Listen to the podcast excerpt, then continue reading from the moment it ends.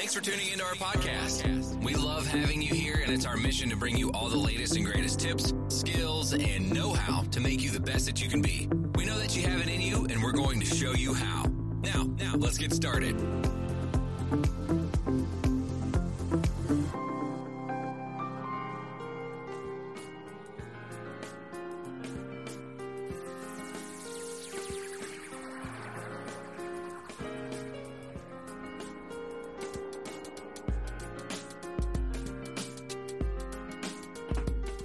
Well, hi again, everybody, and welcome back to Anti Bullying 101.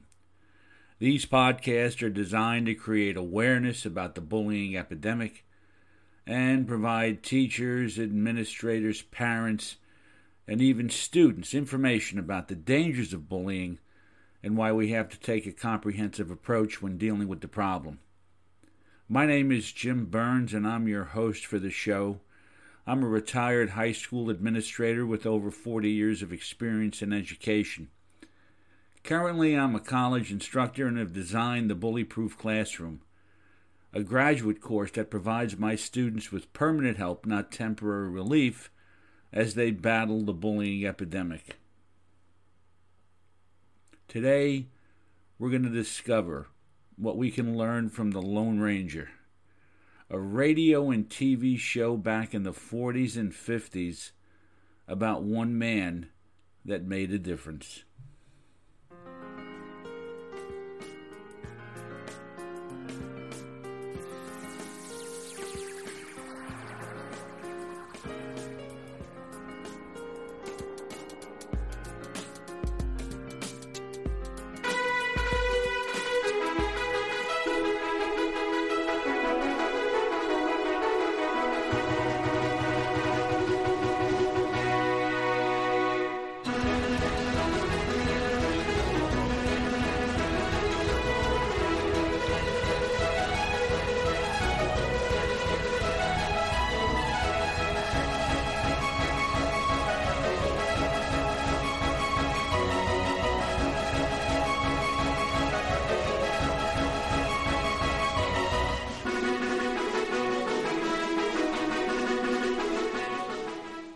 The legend has it that a posse of six members of the Texas Ranger Division, pursuing a band of outlaws led by Bartholomew Butch Cavendish, is betrayed by a civilian guide named Collins and is ambushed in a canyon named Bryant's Gap. Later, an Indian stumbles onto the scene and discovers one ranger is barely alive and he nurses the man back to health. The Indian recognizes the lone survivor as the man who saved his life when they were both children. The Indian gave the, uh, the man named Reed a ring and the name Kemosabe, which means trusty scout. Among the Rangers killed was the survivor's older brother, Daniel Reed, who was captain in the Texas Rangers and the leader of the ambush group. To conceal his identity and honor his fallen brother, Reed fashions a black mask using cloth from his late brother's vest. To aid in the deception, the Indian digs a sixth grave and places at its head a cross bearing Reed's name so that Cavendish and his gang would believe that all of the Rangers had been killed. The Indian's name was Tonto, and Reed, the lone surviving Ranger from the ambush, the Lone Ranger who survived, became our hero, the Lone Ranger. Why is this story so important today? A radio and television series that ran in the late 1940s and through the mid 50s that I didn't even have an opportunity to watch and really didn't understand what the Lone Ranger represented until recently while watching retro television. It's fiction. But as I watched it, I came to realize that the show was not just for its entertainment qualities but how it depicted what was right with the world and how one man could make a difference. The Lone Ranger lived by a certain moral code. He was consistent, never changed, and even when he had to use his gun, he never never shot to kill, but only to disarm. He had the ability to disarm the perpetrator using both physical and verbal means.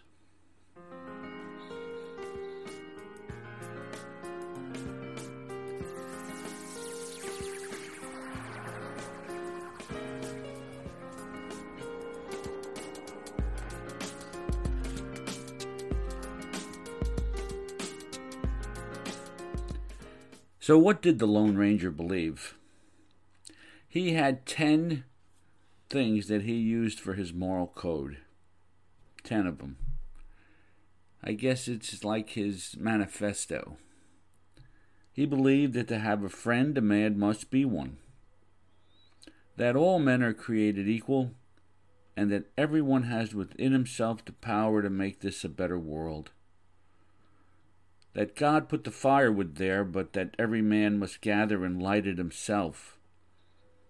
He believed in being prepared physically, mentally, morally, and, and to fight when necessary for what was right. That a man should make the most of what equipment he has. He believed that this government of the people, by the people, and for the people shall live always that men should live by the rule of what is best for the greatest number, and that sooner or later, somewhere, somehow, we must settle with the world and make payment for what we have taken. And finally, he believed that all things change but truth, and that the truth alone lives on forever. And he believed in his Creator his country, and his fellow man. Those are 10 beliefs that the Lone Ranger had. It's quite a, when you think about it, it's quite a mouthful. Some of it people may have trouble applying today, like ones about the government and uh, different things that people may disagree with. But when you look at it, it's what someone stands by, and it keeps them consistent and it helps him to be flexible and it gives him an opportunity to stand tall and in in looking at the lone ranger what i discovered is his moral character never wavered that's where his consistently consistency lied and we live in a world today that is so filled with intolerance disrespect and irresponsibility and at times hatred that one may ask, why bother trying to use his standard to live by? I ask, why not? Remember his name, the Lone Ranger? The one man who's trying to make the world a better place. We need to teach our kids some of the qualities of the Lone Ranger and help them begin to believe that they have the ability to make changes in the world the key to the 99 is the one. One person can make a difference in the world, and slowly but surely the tide begins to change. First in one circle and then in others, until the masses believe that they all have the ability to make a difference. Where do we start? Well, let's see what we can begin to do to change ourselves first, and then how we can help others by using some of the Lone Ranger's moral code.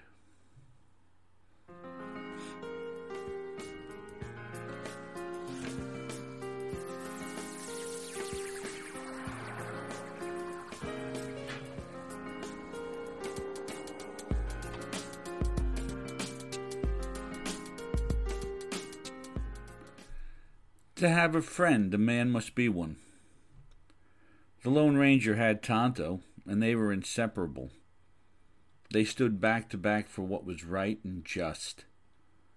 They cared for each other and had loyalty that is rarely seen today. They befriended others and took the time to cultivate relationships with the good guys and, yes, at times the bad guys as well.